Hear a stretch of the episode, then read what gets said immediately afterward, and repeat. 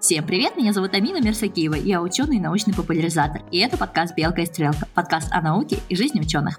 Я сама работаю ученым-физиком, оптиком в компании Carl Zeiss в Германии, а, но до этого работала в Швеции, была там а, кем это было, PhD-студентом, там же защитилась, и затем делала постдок в Упсальском университете. А еще до этого я работала в лаборатории Института химических наук в Казахстане, в Алмате, пока делала свой бакалавр и магистратуру там.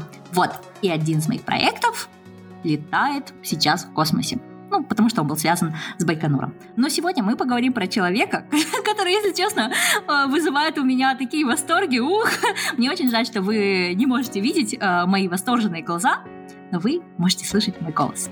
Возвращаемся к гости нашей прошлой недели, к Ане Кудрявцевой, и поговорим сегодня о ее пути в науку. Анна, еще раз здравствуйте. Здравствуйте, Амина. Пока мы тут перезагружались, Анна рассказала мне, что проходила практику или работала, да, начинала свой а, путь в науку совсем рядом от меня. Я сейчас живу недалеко от Штутгарта, а, а Анна свою первую работу в науке делала в Тюбингене, правильно? Э, ну, Или это была не первая? Это была не первая, но первая такая э, крутая работа, которая познакомила меня с генетикой и с молекулярной биологией. Она действительно была в Тюбингене. И как вы туда попали? Ну, как я туда попала? Потому что очень-очень хотелось, и потому что когда э, ты находишься в ситуации, что тебе очень надо, но ты очень боишься, все-таки вот если себя переступить и, и вот сделать этот шаг, то можно добиться классных результатов. А, собственно, как я попала туда? Я со школы вообще начала заниматься наукой, ходя на кафедру зоологии беспозвоночных в Санкт-Петербургском университете. Они, на самом деле, школьников готовили э, к вступительную к обучению в э, университете. Э, таким образом, всех э, интересующихся биологией ребят старших классов, 10-11, их приглашали на такое вот... Они организовали так называемый малый факультет биологический, и там преподаватели, профессора университеты читали лекции по основным дисциплинам, а потом студенты дважды в неделю разбирали уже с, разбитым на группы э, школьниками материал подробнее. Вот э, я вообще медицинский хотела пойти. Пришла туда, чтобы биологию поучить, ну, потому что, ну, ну конечно, мне нравилась биология, но вот я мечтала-то людей лечить. Э, и хотела подготовиться к вступительным на медицинский факультет, потому что денег у нас как-то совсем в семье не было, вот где нашла, нашла возможность, там, да, и пыталась. Но Придя на первую же лекцию, я настолько поразилась вот э, миру простейших и прекрасному зданию 12 коллегий в Питере, а, где находится биофак. Очень впечатлилась и, в общем, по сути, там осталась. Потом пришла на эту же кафедру, которая там же располагается, в этом прекрасном здании. А там, ну, представляете, музей а, зоологии беспозвоночных, то есть коллекционные образцы, которые собирали еще, что называется, наши учителя.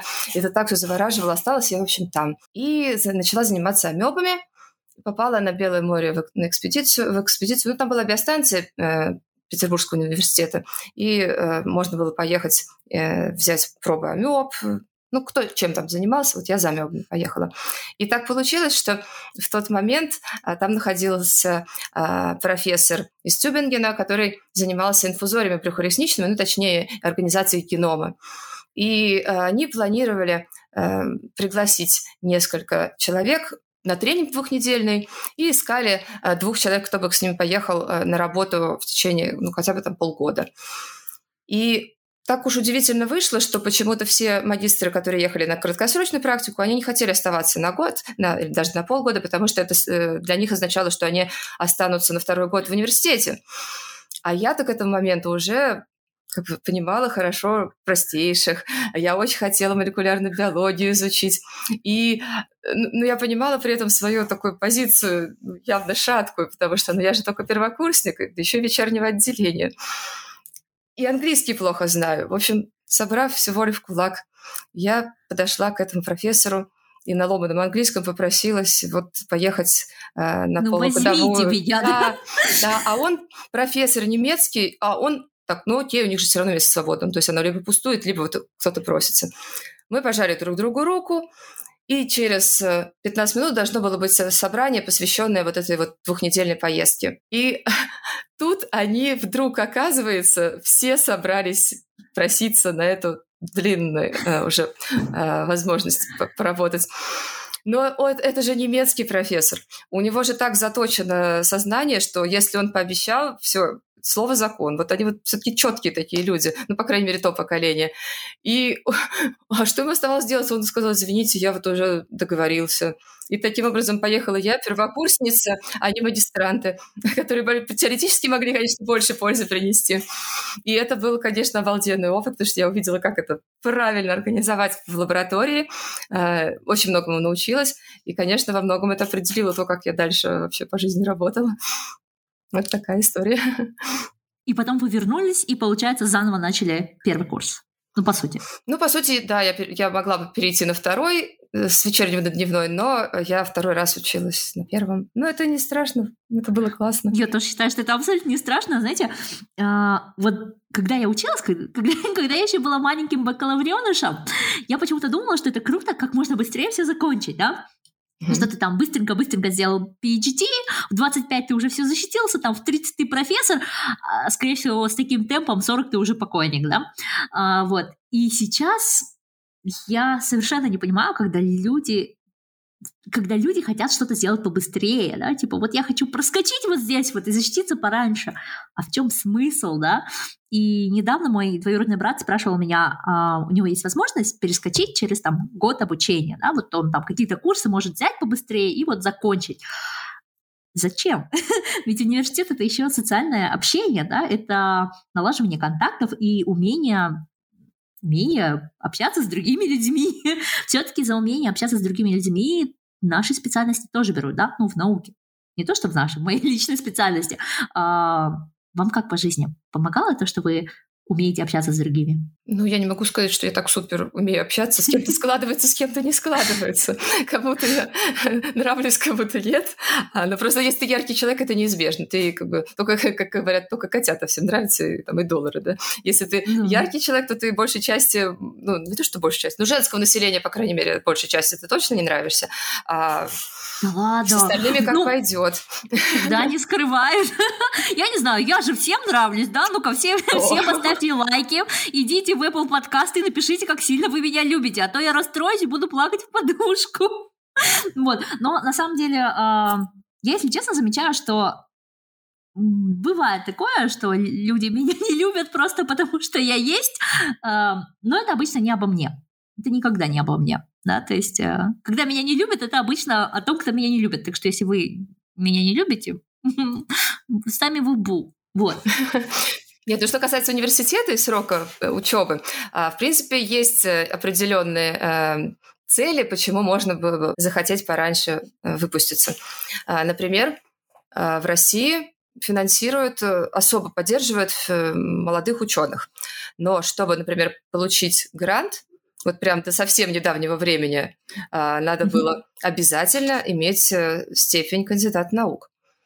А если у тебя ее нет, соответственно, ты не можешь бороться вот за приличные деньги, на которые реально хоть что-то сделать.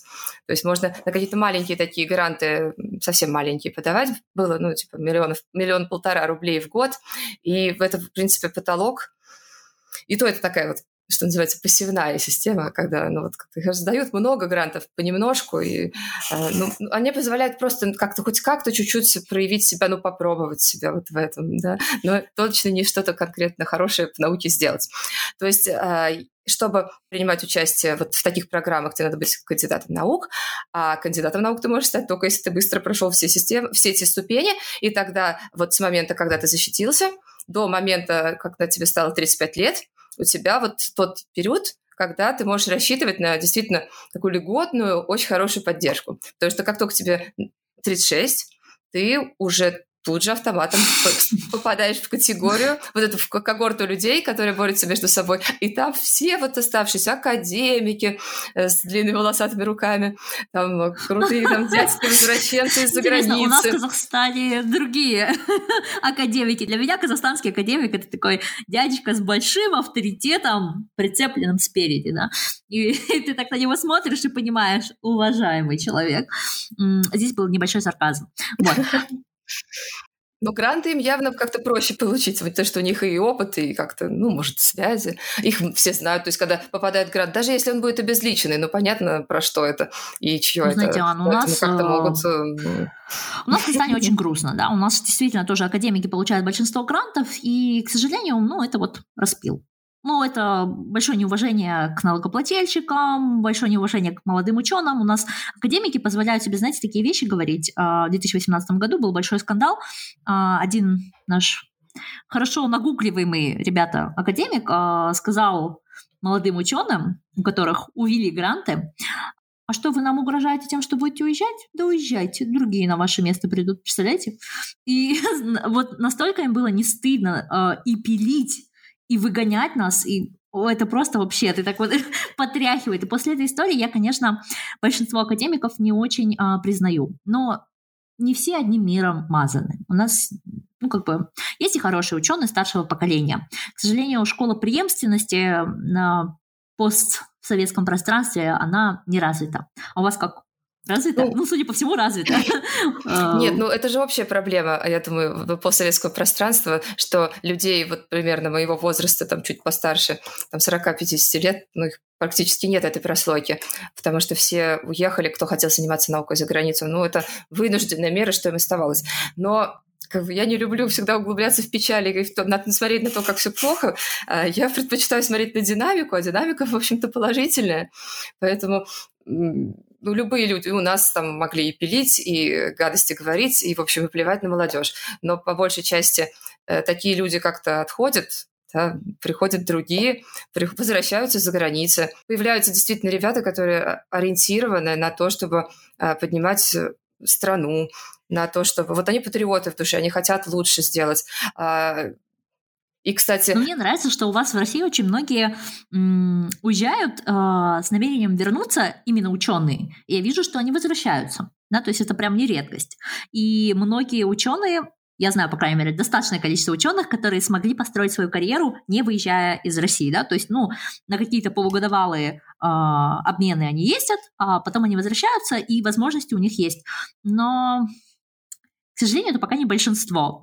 Конечно, в центральных городах в основном так можно, там, типа в Питере, Москве, там, в Новосибирске, ну, там, в Томске сейчас э, там сильно школа. Но это, это отдельные, конечно, истории, э, что люди смогли добиться чего-то значимого в стране. Но, опять же, они смогли этого добиться, наверное, потому что э, их было не так много. И поэтому хоть какие-то... И у них был такой очень стройкий, стойкий характер, они смогли через, пробиться через это. Но, например, э, те, кто на периферии работал в науке, все-таки э, сложно было представить, представить, чтобы там построить карьеру без, э, например, переезда в Москву или в Петербург. А, я, например, из Петербурга переехала в Москву, и четко понимаю, что все мои однокурсники могли себе позволить заниматься наукой только если их муж кормил, да, то, то да, ну окей. А если э, самим надо работать, то увы. А в Москве хотя бы я могла существовать в науке и подрабатывать в науке же. Э, да, это но... такая грустная фраза – подрабатывать в науке. Вы понимаете, что творится? Люди, люди, это, вы это понимаете? Прошлое. Это я говорю это... о своем прошлом. То есть, когда я была еще, когда, когда деревья были молодыми, там, в 2005 году я переехала в Москву. Тогда вот я там еще был, была э, вынуждена в аспирантуре подрабатывать. Сейчас, например, сейчас? своим аспирантам я стараюсь э, сама доплачивать, пускай они не зарабатывают это вот по-настоящему, то есть там продукция, которую они производят, по сути, она там несопоставима с, именно с сотрудниками, и, а работают при этом они меньше, то есть, может, даже сотрудникам в чем-то и обидно было. Но, тем не менее, они не тратят силы, ресурсы, которых и так немного, на то, чтобы там где-то заниматься какой-то от, э, а, другой деятельностью, вот, не, ну, не распыляться. А они могут сконцентрироваться на науке, на исследованиях, чтобы учиться в лаборатории, заниматься. Круто. Так, ребята, кто интересуется генетикой, вы теперь знаете, к какому профессору нужно идти. Это очень важно. Скажите, Анна, если такой вот момент, да, вот нас слушают э, довольно много людей, которые хотят связать себя с наукой. Э, ну, молодежи до 25 лет где-то треть точно будет. Наверное, даже половина, половина слушателей настолько юны и прекрасны. А кого бы вы из них взяли к себе в группу? Какого человека вы бы... Ну, вы посмотрели, у вас там отбор, 20 кандидатов, и вы такая, вот ты хорош. А почему? А, для меня идеальный кандидат — это человек с горящими глазами, до сумасшествия влюбленный в науку, а, ответственный, аккуратный и вежливый. Вот. Так что, ребят, будьте как минимум вежливы для начала, и там уже сможете себя показать. А, вернемся к некоторым моментам из вашей карьеры. А, честно сказать, у вас столько регалий. Я бы хотела поговорить о двух. На самом деле, двух, на мой взгляд, самых ценных вот для меня лично. А, первый — это премия «Лореаль». А, премия «Лореаль» для женщин – это, знаете, ребят, одна из самых известных премий, стипендий для женщин в науке. Ей около 20 лет, и Насколько я знаю, в России только две девушки да, получили ее. Ну, в принципе, очень мало людей, конечно же, получают такую премию. Премия это хороша тем, что она помимо признания а, дает финансовую возможность развивать какой-то свой проект.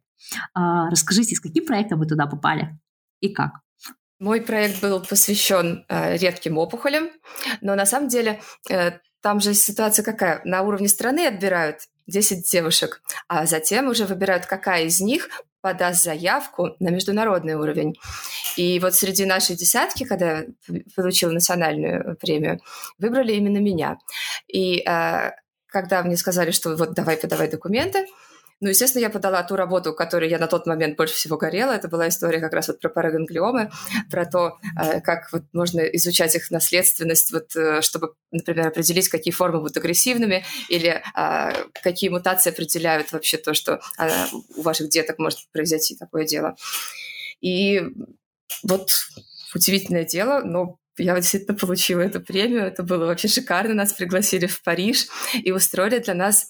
Э, э, то есть раньше до нас, э, до этого года, когда я вот принимала участие, давали деньги именно на то, чтобы можно было с проектом прийти в какую-то лабораторию вот с этими деньгами и вот его как-то развить.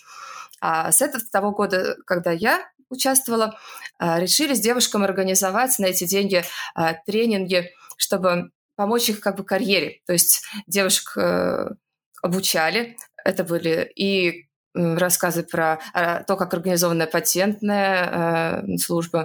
То есть нас даже в Швейцарию отвезли э, э, World Intellectual Property Organization, и там рассказывали про виды интеллектуальной собственности, как там он может помочь, какие у них есть курсы и возможности э, это все бесплатно изучить. Э, возили, показывали примеры успешных женщин, например, э, директор э, ЦЕРНа, женщина, и все так это все с огромным э, восхищением на нее смотрели, задавали вопросы, вот как ей удается это все совмещать, быть женщиной, семья, там, работа, и как вот вообще мужчины тут среди физиков, женщине быть начальником, это вообще удивительное дело. Ладно, еще биологи. Э, то есть действительно событие, которое очень так сильно должно было повлиять на большинство девушек, поскольку многие из них с таких стран, где, для, для которых это вообще все какая-то совершенно новая информация. Кто-то из Малайзии, кто-то из ЮАР.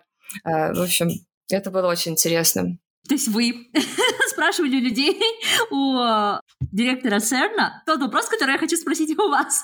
Как вам удается совмещать такое успешную карьеру с научной точки зрения, да, у Анны H-индекс 31, ребят, я напоминаю, и много регалий, но помимо этого много грантов, то есть человек действительно может заниматься наукой. Это успешный ученый с возможностями и с идеями.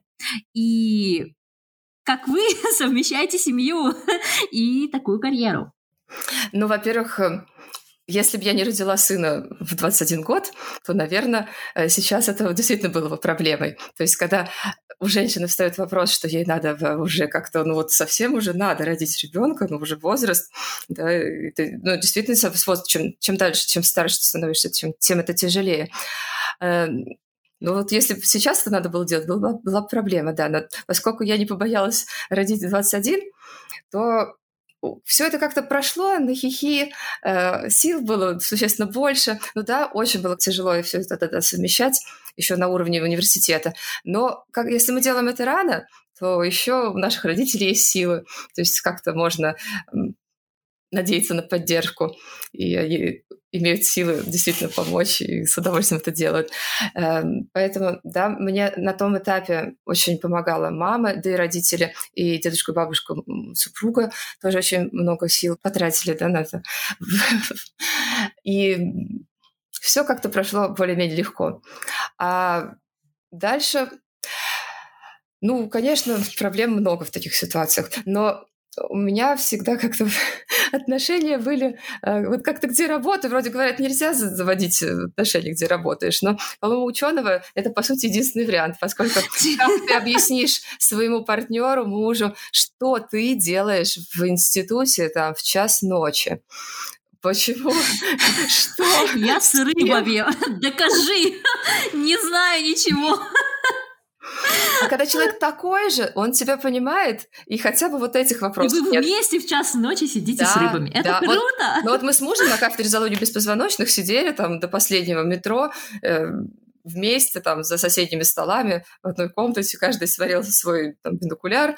Э, все, все было, в принципе, вполне Прекрасно. Я тоже это прекрасно понимаю.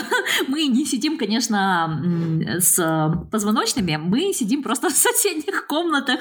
Вот другой человек сказал бы, ну, мадам, пора готовить. Или посуду хотя бы помыла бы. А нет, у нас проект. Проект ждать не будет. А, хотя у нас не рыбочки, но считать-то все равно надо. вот. А, Нет, и... еду хорошую можно заказать. Э, можно там, э, чтобы сделать э, какой-нибудь а генеральную можно уборку. сделать, да, там. А... Ты вообще, кто смотрит на уборку? Да, там, генеральную уборку можно клининговую компанию, в конце концов, вызвать. Это не так дорого. Ну, то есть реально проще и эффективнее вкладываться в ту работу, которую я делаю научную. А, может быть, там что-то большое не купить, но зато хозяйство, оно как бы на автоматическом режиме, ну, там кто-то помогает. Ну, ну, слава богу, я могу себе сейчас это позволить, и, в общем, очень рада, что есть такая возможность, я могу расслабленно абстрагироваться от этого и заниматься с утра до ночи наукой. Ну, опять же, это можно только потому, что э, мне это очень-очень нравится. Я и отдыхаю там, и, ну, в общем, радость э, от каких-то там научных историй, о том, что как-то проект какой-нибудь удачный, что придумала что-то хорошо, она куда больше, чем вот радость от того, что вот у меня просто выходной, и я, типа, сижу дома, э, фильм смотрю.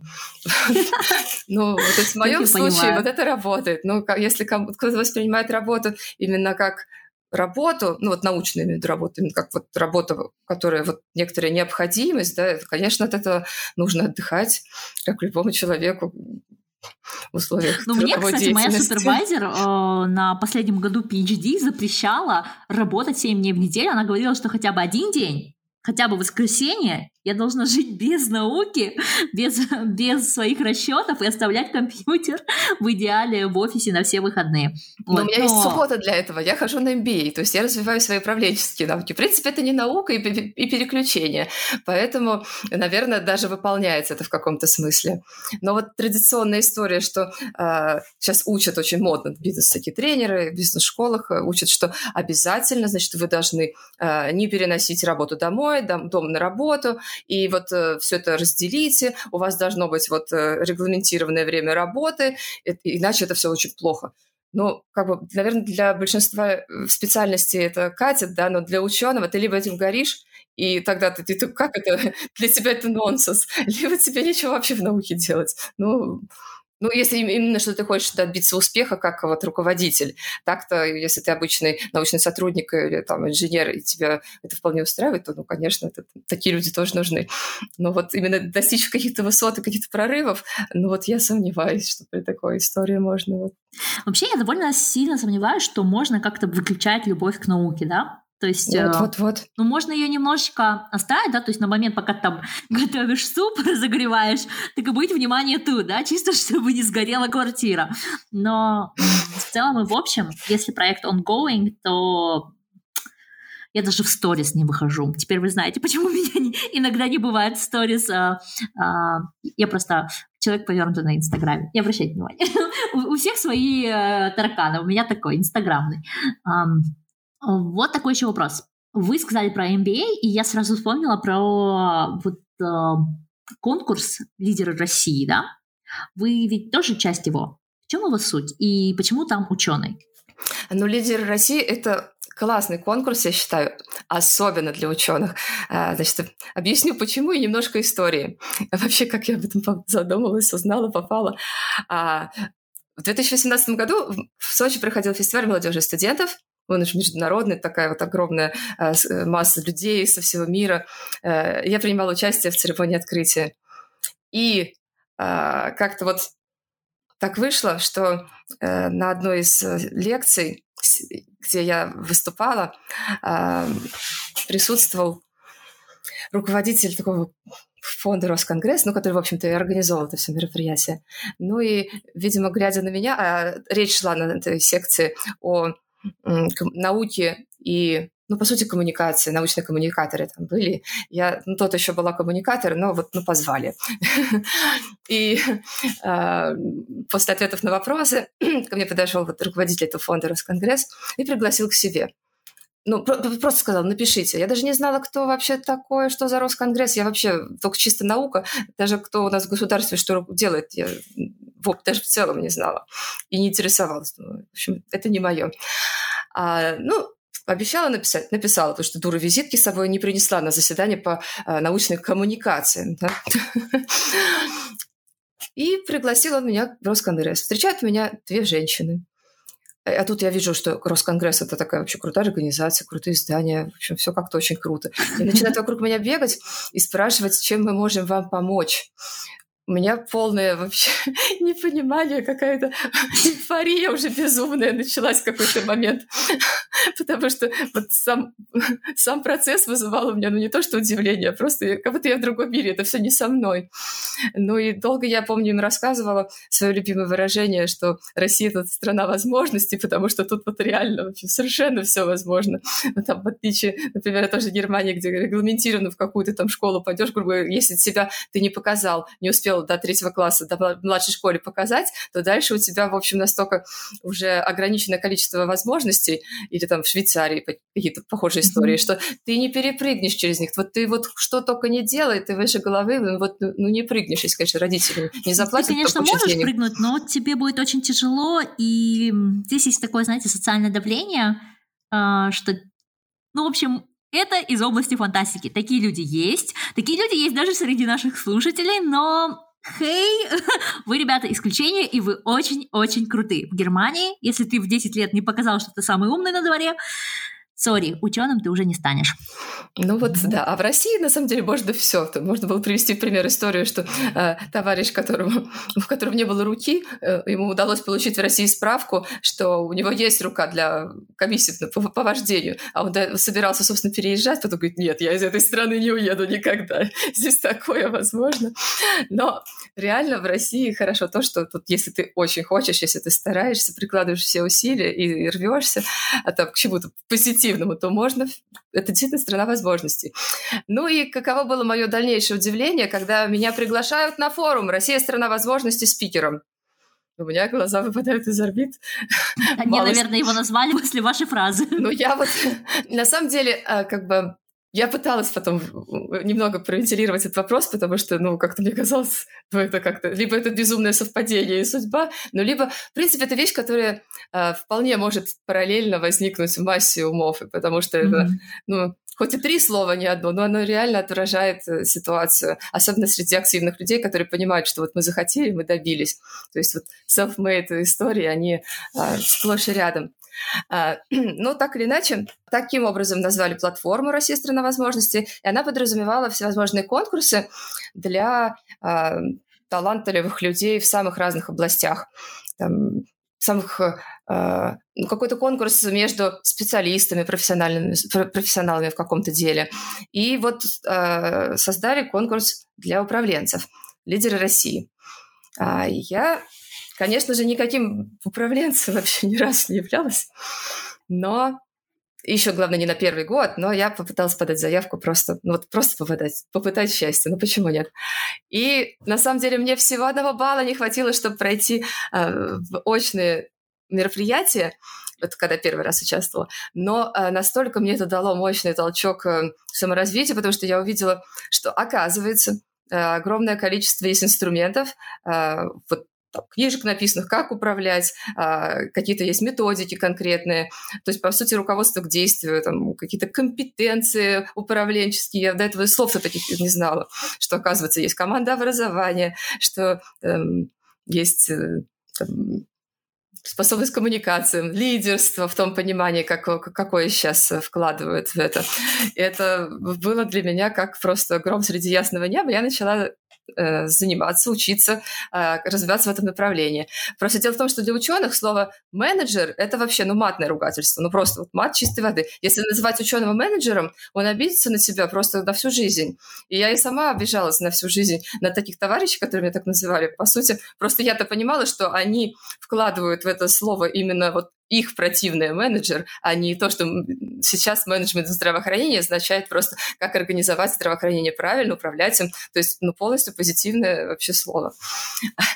Ну, собственно, пошла я на менеджмент здравоохранения, еще побольше узнала. Потом поняла, что вот мне не хватает на MBA, пошла. Ну, во-первых, лидеры России были таким вот толчком к тому, что я начала развиваться.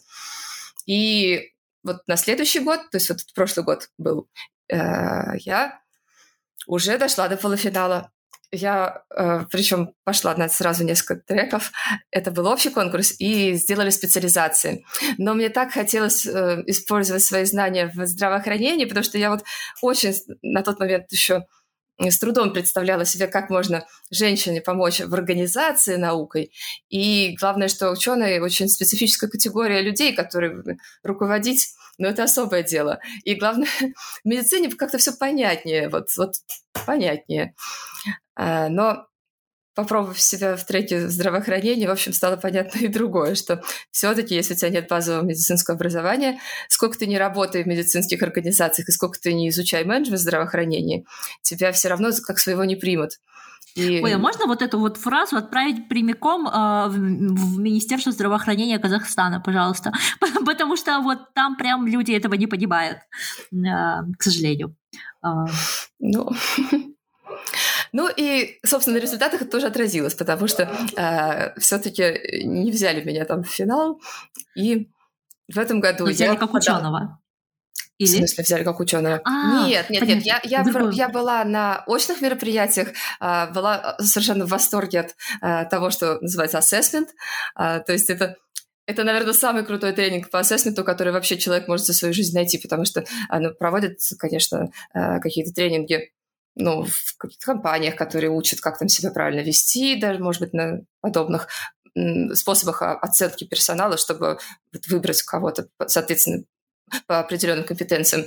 Но когда самые крутые менеджеры, там управленцы, э, специалисты со всей страны собираются за, в одном зале или там в двух залах, и вот за, с тобой одновременно 9-10 человек э, проходят, ну, решают вместе какой-то кейс. И когда это самые топовые из топовых э, сливки общества профессионального сообщества здесь собрались, то вот такого ассессмента ты где вот такого не получишь. Просто это настолько уникальная, удивительная история. Главное, чтобы после этого все эти люди, они остаются в контакте, то есть когда нужна какая-то помощь, когда ты не знаешь, как решить какую-то проблему, все с огромным э, удовольствием, с открытым сердцем помогают тебе с этим справиться, вместе участвуем в каких-то событиях. Вот сегодня, например, сдавали кровь, э, акция «Лидеры-доноры», у нас один коллега, как раз из трека «Наука», организовал, что э, многие из лидеров России, вот из нашего э, комьюнити такого уже сформировавшегося, э, сдают кровь и таким образом вот помогают людям это вот, на самом деле, очень хорошие инициативы. Ну и таких инициатив полно, потому что это такие сильные лидеры, а, интересные люди, которые, а, у которых куча идей, которые действительно а, какой-то проект, и у них масса этих социальных проектов, чтобы вот улучшить жизнь людей. И вот в науке вот этого, собственно, очень не хватает. В прошлом году вот сделали трек «Наука», но это была такая первая ласточка, и, к сожалению, вот из-за а, пандемии э, он в таком сокращенном формате прошел, то есть они не получили всего э, набора событий, э, ощущений вот этих восторженных, наверное, как вот остальные могли, потому что у нас это было подольше. Но вот в этом году это все повторяется, и я очень надеюсь, что больше ученых хотя бы попробуют поучаствовать, пускай вот даже они там еще не управленцы или там только собираются, но в любом случае каждый же э, хотя бы научным руководителем кого-то будет, а это уже руководство людьми. Э, каждый, кто руководит проектом, это тоже управление, и если ты не знаешь, как грамотно вообще руководить, ну хотя бы по теории, как руководить проектами, то получается, что часть денег государства ты потратил зря, а может быть вообще и все. То есть небольшой вклад в себя, он точно обеспечит э, существенно повысит эффективность затрат государства на науку.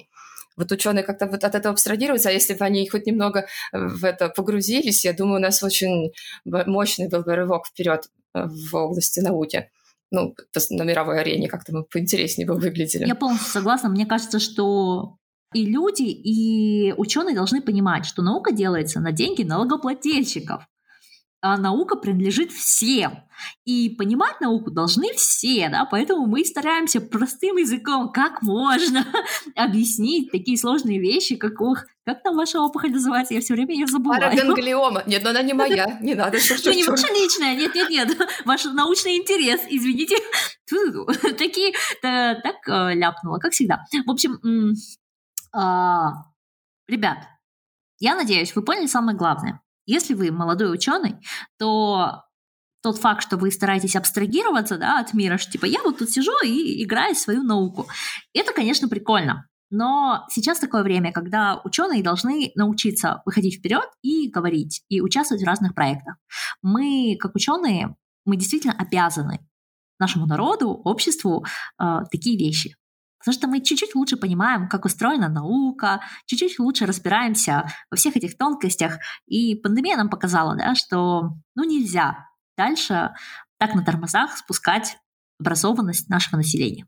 Поэтому делайте шаги вперед в разных странах, в разных проектах. Сегодня мы поговорили на примере Анны про лидеров э, России. Я уверена, что такие проекты есть и в Казахстане, и в европейских странах, и во всех-во всех странах Центральной Азии, всего всего нашего мира. Вот. Так что не теряйтесь, вдохновляйтесь и слушайте чаще «Белку и стрелку». Спасибо вам, Ан, за то, что пришли, уделили нам столько внимания. И всем мойте руки, ребята. Пока-пока. Счастливо. Pick up the dice, give it a roll.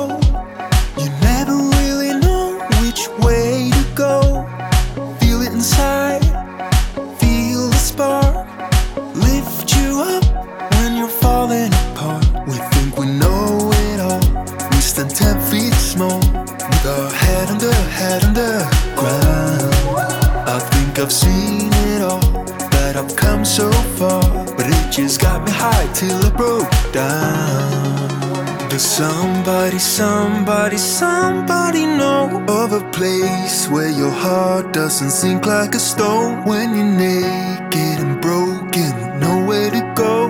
Does somebody, somebody, somebody know? Does somebody, somebody, somebody know green isn't covered by snow? Every time that your eyes speak, it's time to let go. Does somebody, somebody, somebody know?